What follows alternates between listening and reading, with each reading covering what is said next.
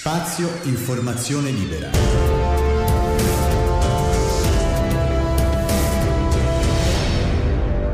Il podcast. Dio esiste. No, Sì, no, perché? perché sì. Vedi Cioni, la casa l'ha costruita il muratore, ma il muratore chi l'ha costruito? Il babbo del muratore, E il babbo del muratore chi l'ha costruito?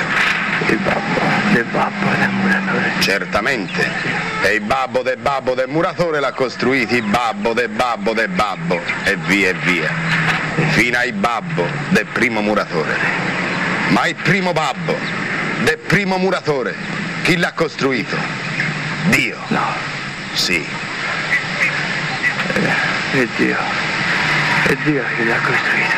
Dio? Non ti preoccupare. No.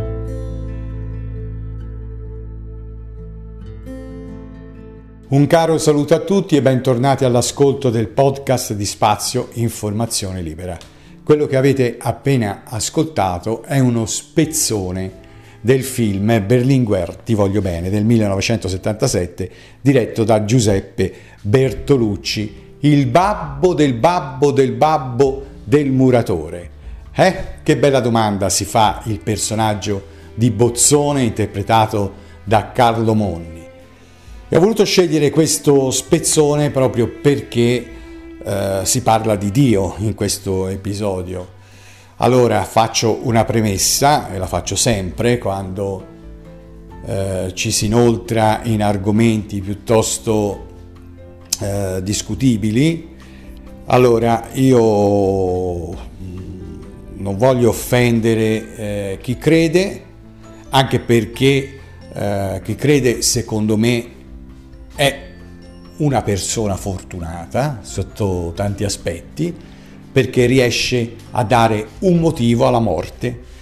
Eh, tutte le religioni, anche quella cristiana, eh, dicono che dopo la morte c'è la vita eterna e quindi chi crede e crede nella vita eterna dà un motivo alla morte e vive più tranquillo. Quindi ammiro chi crede, quindi nessuna offesa e non voglio appunto uh, disturbare la sensibilità di nessuno. Quindi quella che appunto farò è una considerazione mia personale del tutto discutibile che può piacere o non piacere, eh, per la quale si può essere discordi o concordi. Bene, allora, Dio. Secondo me Dio è nato dalla solitudine dell'uomo. L'uomo quando ha uh, acquisito coscienza di esistere, quando si è reso conto che eh, prima o poi eh, avrebbe dovuto morire, ecco, lì ha cercato, tra virgolette, aiuto. Ha cercato aiuto in qualcosa che in realtà non rispondeva, perché le pietre non rispondono, le piante non rispondono, eh, io sono più che convinto di questo, provare per credere, insomma, ecco. Quindi ha cercato in qualche modo di attribuire a magari all'inizio a, a degli idoli, eh, poi successivamente a un solo Dio, la uh, responsabilità della creazione universale. Quindi si è reso conto che determinati fenomeni in antichità e ancora prima in preistoria potevano essere osservati ma con uh, tanti misteri. Immaginate il primo tuono udito dall'uomo o il primo incendio vissuto dall'uomo, immaginiamoci la prima tempesta o la prima mareggiata o quant'altro. Ecco, queste forze della natura che si scatenavano spesso contro l'uomo, provocando distruzione e morte, ecco, facevano tanta paura, quindi dovevano essere opera di qualcuno che in quel momento doveva, doveva provare eh, rabbia, no? Quindi ecco gli dei, ecco il, il, dio del mare, ecco il dio del fuoco, ecco il dio del sole, ecco il dio del, di qua, il dio di là. Ecco, pertanto, cioè fenomeni che l'uomo non riusciva a governare e che non riesce tuttora in certi casi. Questo è, è uno dei primi motivi, l'essere soli. E purtroppo in questo pianeta, quando l'uomo si è reso conto di essere l'unico ad avere la capacità, uh, la capacità di essere cosciente della propria esistenza, della propria superiorità dal punto di vista di intelligenza e quant'altro, e non ha ritrovato uh, intorno a sé specie superiori sotto questo aspetto, ecco che si è sentito primo padrone del mondo, secondo solo perché oltre lui non c'era più nessuno. Quindi non poteva ammettere di esserlo, quindi avrebbe dovuto, ed ha trovato infatti, un punto di riferimento. Questo punto di riferimento poi eh, chiaramente con la storia si è perfezionato e eh, sono nate le religioni. Allora, la religione che poi alla fine eh, non è altro che una forma eh, di eh, politica, di organizzazione sociale dettata da delle, dalle, da, da, da, delle scritture eh, chiamate sacre scritture a cui bisogna fare riferimento per avere una morale, per avere anche un contegno e per avere più che altro una regola sociale. Questo era necessario perché eh, l'uomo ha proprio nella sua uh, natura la capacità di potersi organizzare, di vivere in gruppo, di avere una, una organizzazione sociale in qualche modo, che poi può essere più o meno complessa e a volte anche non particolarmente giusta. Lo abbiamo visto poi con il decorrere del tempo, degli anni, quelle che sono state le pessime monarchie, le dittature e anche le pessime democrazie. Da questo poi l'uomo ha fatto la guerra e ha anche creato del, il dio della guerra per giustificare il proprio intervento cattivo o in offesa o eh, buono in difesa, attribuì, attribuirlo in qualche modo a una volontà divina. Ecco perché eh, questo, questo, questa serie di cose, questa serie di eventi che hanno poi dato vita alla storia dell'uomo, hanno, si sono poi eh, tradotte in religioni che sono diverse in questo mondo, talune in contrasto con le altre, che cercano di andare d'accordo, mediate dalla politica estera, mediate da tutta una serie di cose, a volte eh, non ci si riesce neanche bene, eh, eh, guardate cosa non succede con, uh, con uh, i paesi del Medio Oriente e quant'altro. Bene, ma perché siamo arrivati fino ad oggi ad avere in tasca ancora il Vangelo, il Corano, eh, tutti gli altri libri, tutte le altre sacre scritture? Che... Perché? Perché eh, al di sopra delle regole ci deve essere sempre un qualcosa a cui fare riferimento. Ma le scritture, io mi riferisco per esempio alle nostre, ai nostri Vangeli, l'esistenza stessa di Gesù Cristo e quant'altro, sono così come le leggiamo. Sono, so, allora, qua, allora, Gesù Cristo innanzitutto era un uomo, su questo non ci sono dubbi, anche, anche la stessa religione lo ammette. Che poi sia stato il figlio di Dio o meno, ecco qua ci sono diversi interventi, tra cui il mio, beh parliamone. Allora, vi faccio un esempio. uh, 2000 anni, sono passati 2020 anni, no? Di calendario che usiamo tutti i giorni dalla morte eh, di Gesù Cristo. Allora, se, ogni, se noi attribuiamo ogni anno ad una persona facendo un ipotetico esperimento e eh, mettiamo 2000 persone a formare una coda no? di 2000 persone l'uno accanto all'altro, eh, si può appunto fare questo esperimento così. La prima persona, tipo un passaparola, sec- racconta una storia alla seconda, la seconda la racconta alla terza, la terza la racconta alla quarta e via via fino alla persona numero 2000. Immaginando che ogni persona sia un anno della storia dell'uomo dalla morte di Cristo fino ad oggi. Per i primi 300 anni, 400 anni per dire, no? Molte cose venivano tramandate a voce. Quindi immaginiamo che questa storia raccontata alla seconda persona, la seconda la racconti alla terza, la terza la racconti alla quarta. Io voglio vedere la persona numero 2000 se mi racconta la stessa storia che ha raccontato la prima persona alla seconda.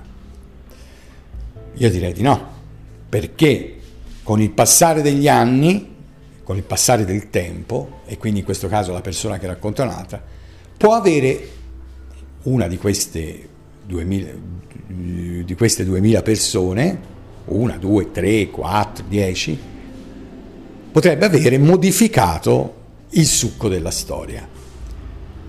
Quindi è chiaro che chi ha più fantasia ci mette qualcosa in più. In special modo se c'è anche un intervento esterno se questa persona è obbligata in qualche modo a cambiare la storia.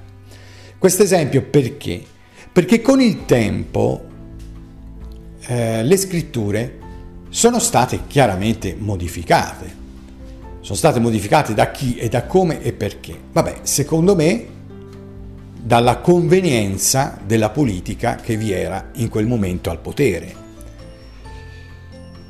A quanti re a quanti imperatori, a quanti popoli può aver fatto comodo quella parola in più o quella parola in meno. Quel Gesù morto magari il giorno prima o il giorno dopo, che abbia visto quello o fatto quell'altro, o abbia fatto o non fatto il miracolo, eccetera. Quindi tutto andava a secondo delle, delle spinte che la, politica, che la politica del genere davano alla religione agli stessi papi, pensate un po' al potere papale, quanto, che oltre che a rappresentare la religione rappresentavano anche gli stati con poteri assoluti.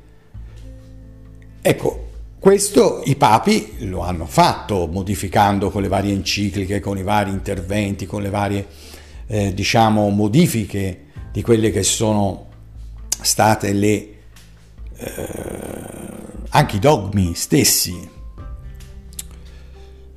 Pensate negli ultimi anni, nel, nel, tra, il, tra, il, 1900 e il eh, nostro secolo, quante cose sono cambiate eh, per quanto riguarda alcune, diciamo, normative, se così le vogliamo chiamare, o eh, della religione cattolica. Ogni papa aveva un'influenza ben precisa.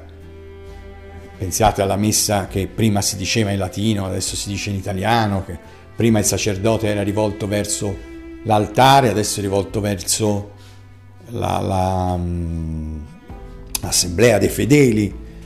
Quindi anche questi sono dei cambiamenti. Il predicatore che predicava dal pulpito che adesso non c'è più. Gli stessi matrimoni come venivano celebrati, le formule e quant'altro tutto è cambiato. Anche da un papa a un altro. La differenza tra Benedetto XVI e eh, Papa Francesco. Pensate in duemila anni quante cose possono essere cambiate.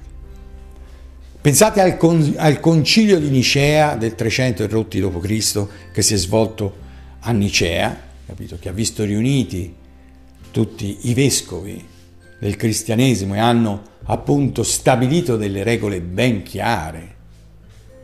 Ecco, tutto questo è religione, ma in realtà si parla di uomini, si parla di cerimonie, di riti, si parla di, di cose che appunto non hanno una evidenza purtroppo scientifica e né tantomeno sono provate. Queste cose sono provate per, sulle scritture, sulle testimonianze forse di qualche visionario, ma non c'è un'evidenza scientifica. E la religione si giustifica con la fede. Abbi fede. Abbi fede. Quindi cioè è, è, molto, è molto complessa la cosa e man mano che l'uomo acquisisce conoscenza, chiaramente la religione deve sopperire. L'uomo è arrivato a mandare una macchinetta su Marte, d'accordo? È stata trovata forse eh, la, la, l'acqua su Marte che non c'è però è stata appunto è stato visto che forse un tempo c'era. Immaginatevi se questo veniva ammesso o supposto nel, durante il Medioevo quando ancora si credeva che la Terra era piatta. A parte c'è qualche imbecille che ancora va a, di, a giro a dire che lo è vabbè. Ma lasciamo perdere gli imbecilli. Allora e, ehm, questo è stato un rivoluzionario, no? piano piano quelle che erano le, le credenze, ciò che affermavano le, le religioni, fino a che la scienza, con delle evidenze ben precise, ha provato il contrario. Questo è l'ambiente terreno. Se poi si sconfina però, e qui attenzione, al di fuori di quella che è l'origine di questo pianeta, l'origine dell'uomo, della vita e quant'altro. Si sconfina da questo e si va ancora, diciamo, a monte, quindi la creazione non della terra con l'uomo, gli animali, la natura, ma la creazione dell'universo. Perché da zero è diventato uno, perché dal nulla c'è stato il Big Bang che ha dato origine allo spazio-tempo e a tutto il contesto eh, della fisica che regola l'universo. Ecco, come mai da zero è diventato uno? Perché se da zero è diventato uno, significa che qualcuno ha deciso. Se prima del Big Bang non c'era assolutamente niente, neanche lo spazio-tempo, vuol dire che a un certo punto qualcosa ha detto sì, da ora in poi c'è. Ecco, è lì che magari forse si può attribuire questa, questa creazione dell'universo a una struttura, ed io la chiamo così, a una struttura che sta al di fuori della fisica che noi conosciamo, che può aver deciso in qualche modo. Ma io sono anche del parere che l'universo c'è sempre stato e sempre ci sarà. Cioè il Big Bang non è altro che l'inizio di una fine, di un qualcos'altro, quindi un ciclo continuo e così via. Però noi esseri umani non possiamo concepire un concetto nel quale si afferma che una cosa c'è sempre stata, perché siamo abituati a nascere, a vivere e a morire e a subire delle trasformazioni. Quindi non possiamo concepire che una cosa c'è sempre stata. Quindi eh, se c'è sempre stata vuol dire che qualcuno l'ha fatta. Non è così. Siamo noi uomini che siamo abituati a dare un'origine. Ecco, proprio è la nostra caratteristica, ma può esistere, e dobbiamo metterlo in conto, anche l'infinito. Però la religione interviene e ti dice, eh, ma Dio è eterno, non ha nascita e non ha morte, c'è e c'è sempre stato. Vedete che non si scappa, la religione in qualche modo ti acchiappa e si giustifica. Se l'universo è nato da, dal Big Bang e prima non c'era niente, Dio ha deciso a un certo punto che doveva essere luce, universo. Se si ammette no, che il Big Bang non è altro che l'inizio di una fine, ecco a quel punto rinterviene la religione e dice, ve l'avevo detto, Dio eterno c'è, è sempre stato. Quindi da una parte gli si attribuisce a Dio la, possib- la, la, la capacità di decidere a un certo punto via, dall'altra si eh, giustifica dicendo che Dio c'è sempre stato e quindi di conseguenza può dare il via e la fine quando vuole. Vedete che non si scappa. Nella religione, anche se la scienza eh, sarà sempre più eh, chiara per quanto riguarda determinati eventi ancora a noi sconosciuti, eh, la religione rimane irremovibile perché comunque chi non arriva a capire, chi non si vuole barcamenare con pensieri astrusi, profondi, eh, sull'origine dell'universo, sui buchi neri, sul, sulla piegatura, sulla piegatura dello, dello, spazio, sulla curvatura, scusate, dello spazio, sui uh, wormhole e, quanta, e quant'altro, cosa fa? Chi non si vuole barcamenare in queste cose? Preferisce tagliare la testa d'oro e dire, senti, non mi frega niente. Io sono al mondo perché mi ha creato il nostro Signore. Io sono al mondo perché mi ha creato il nostro Signore. Ecco, questo, ecco il fatto, ecco il dubbio. Perché l'uomo ha ben altro a cui pensare, da pensare ad andare a lavorare, a, a, a accampare i figli, a, a racimolare due lire per arrivare a fine mese. Si fa molto più facile a dare un significato. Cioè deleghiamo, come l'uomo è sempre abituato a fare, a delegare, deleghiamo a Dio tutti i misteri, tutto ciò che non osserviamo. Beh, insomma, un argomento molto duro, mi sono anche un po' impappato eh, durante l'esposizione. Chiaramente io non sono nessuno, io sono semplicemente una persona che, a, a cui piace riflettere. Io sono una persona che gli piace riflettere e riflettere bene, di pensare, di andare fino in fondo, arrivo con la mia testa e non con le spinte di altri. Non sono imbeccato da nessuno, ma semplicemente rifletto eh, registro e pubblico. Ecco, quello, questo sono io. Un, un, povero comune mortale che cerca in qualche modo di darsi, di dare dei motivi, che cerca di far funzionare il cervello. Ecco, tutto qua.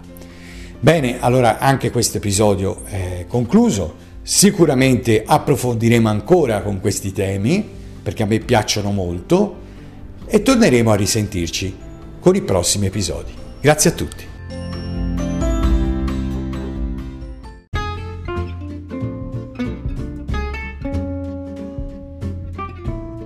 Gli episodi del podcast di Spazio Informazione Libera saranno pubblicati tutti i venerdì dalle ore 7. Spazio Informazione Libera.